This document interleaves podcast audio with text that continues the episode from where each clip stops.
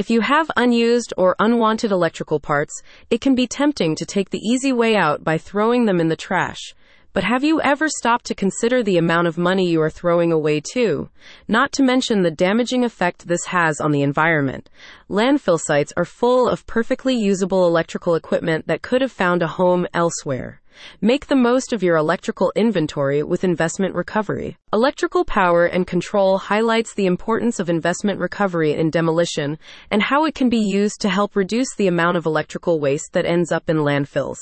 This is the process of recouping the value of end of life assets, such as scrapped electrical parts and unused machinery. Where do these items usually end up? Landfill sites, and they're not making you any money there. Instead, why not consider investment recovery? This process allows you to sell, repurpose, donate, or recycle unused assets, transforming your previously considered waste into a potential source of revenue. The guide explains the steps involved in investment recovery, beginning with identification. As well as recognizing your redundant inventory, you should also consider each item's potential value in secondary markets.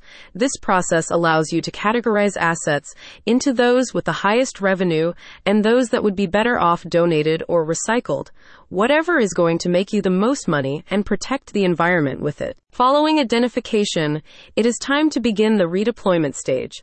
This involves repurposing items within your business to eliminate the cost of purchasing new equipment. This requires some imagination. Redeployment involves recognizing the potential of an asset to serve a different function from its original purpose.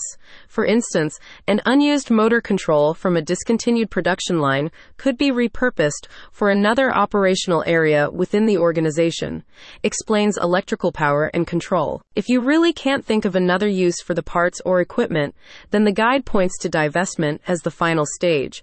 This involves removing the asset from your business in the most beneficial way possible, which could involve selling, responsible recycling, or donation. Electrical power and control highlights the importance of investment recovery in the demolition industry for supporting environmental sustainability. By following the three stage investment recovery process, demolition contractors can reduce the amount of scrap sent to landfills, as well as potentially providing additional revenue for the company. It's a win win. A spokesperson for the company says investment recovery isn't just about financial gain, it also plays a significant role in promoting sustainability and responsible business practices.